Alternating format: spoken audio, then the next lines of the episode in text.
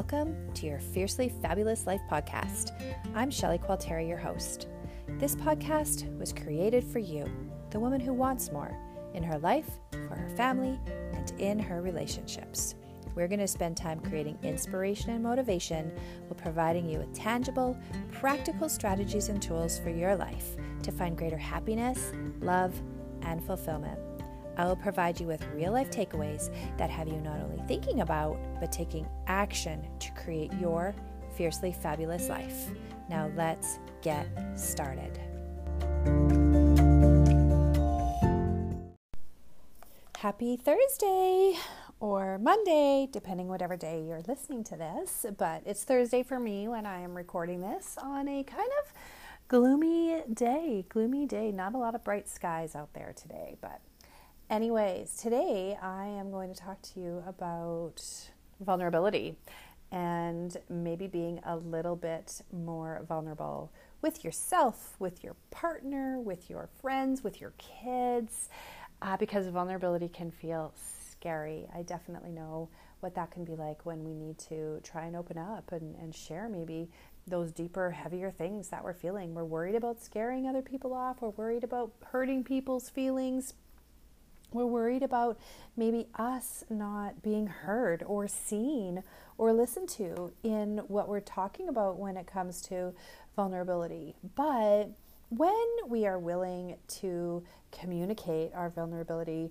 this allows our relationship to hit a different level. But it also means that in order for us to be vulnerable, we need a safe space within our relationship to take the chance to be vulnerable. So, today I'm just going to give you three quick reasons, three quick ideas around how to be more vulnerable. So, I want you to imagine just for a moment that maybe your partner or one of your kiddos is seeming really anxious about something. And you're really not sure what's going on with with your teen or with your partner, but you can feel that tension in the air. You know what I mean? You walk into the room and you're like, Ooh, I can feel that. Or you ask them what's going on and they're like, Nothing, I'm fine. And you're like, mm, Can definitely feel the tension in the air. So, how do you respond in those moments? Does part of you perceive their um, mood as being upset with you, being angry with you, rejecting you? Do you take the risk to reach out to them, to have a conversation, to ask them, or do you just avoid it altogether? Do you know how to start this conversation? The way you respond in this situation, the way you respond to your partner or your teen, really can influence how you express, share your vulnerability to allow them to become vulnerable and share what's happening for them. Vulnerability, as I'm sure many of you have heard Brene Brown talk about, is not a weakness. It's actually one of our greatest strengths because being vulnerable is really fearful. It's really scary, and we don't know how we're going to be responded to. So, vulnerability is far from weakness. It is actually one of your greatest strengths. And having the willingness to tell the truth, to be yourself, even in that face of uncertainty, even in those moments of being incredibly uncertain, can really help you develop and benefit those connections. I just wanted to jump in a real quick minute here and ask you do you know if your teen is thinking about suicide? What is your mindset around suicide? How do you know what to watch for? How do you have a tricky conversation around something this big with your teen? I have developed a course to help parents support their teen and understand if they are currently experiencing thoughts of suicide or having impulses around this, or if they've had an attempt in the past.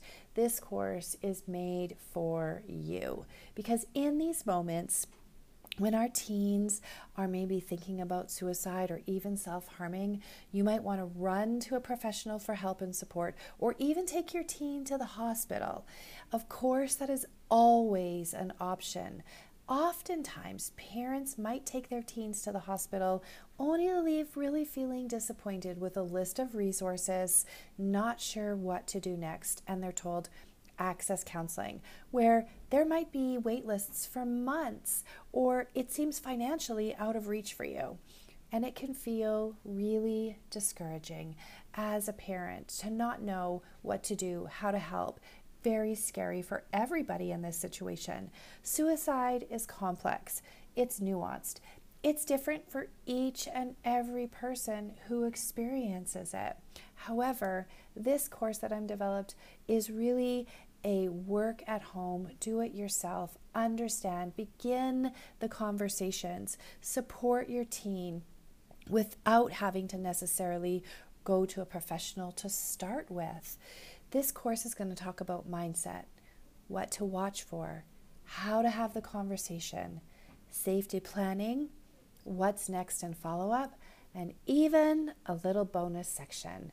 Check out the link below of this podcast to learn more not only can it help you build those connections in these uncertain moments, vulnerability is having the courage to show up and be seen when we have no control over the outcomes, is what Brene Brown says.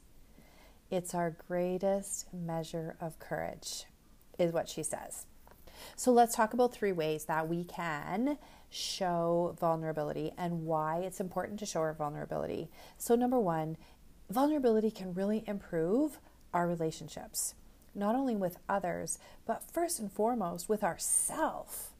By facing these sticky, yucky, mucky, tricky, uncertain moments and being uncomfortable in these hard situations and just being brave and stepping into them rather than turning and running, shutting down, avoidance.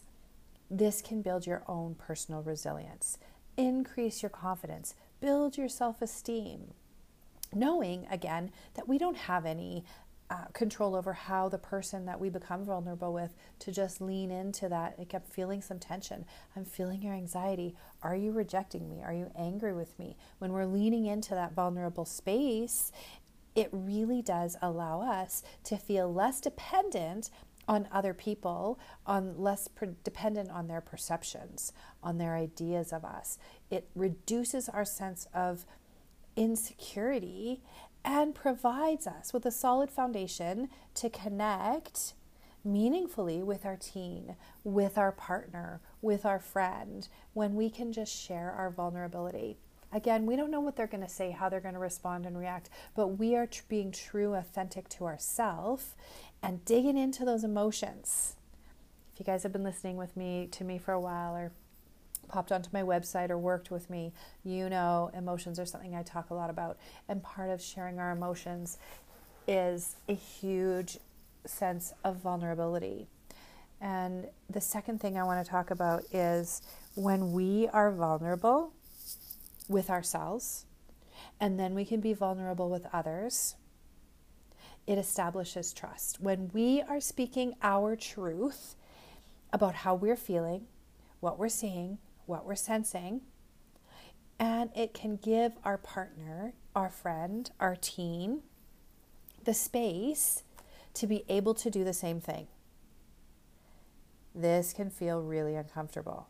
100%, absolutely, can feel really uncomfortable when we are sharing our truth because maybe that's not what they are they're uh, presenting to us, but our perception is that this is how we're feeling, that this is what we're reading from them. So when we can be vulnerable and ask them these questions, it can feel uncomfortable.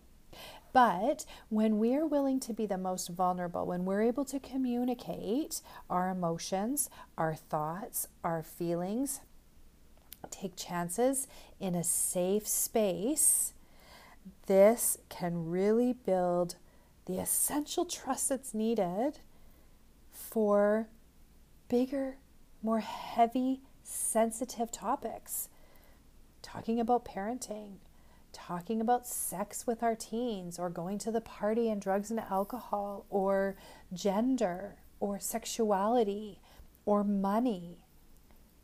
Being vulnerable in these moments that are a bit smaller can build trust and connection and safety for when we want and need to have these bigger, trickier, much more vulnerable discussions that feel even more challenging or awkward.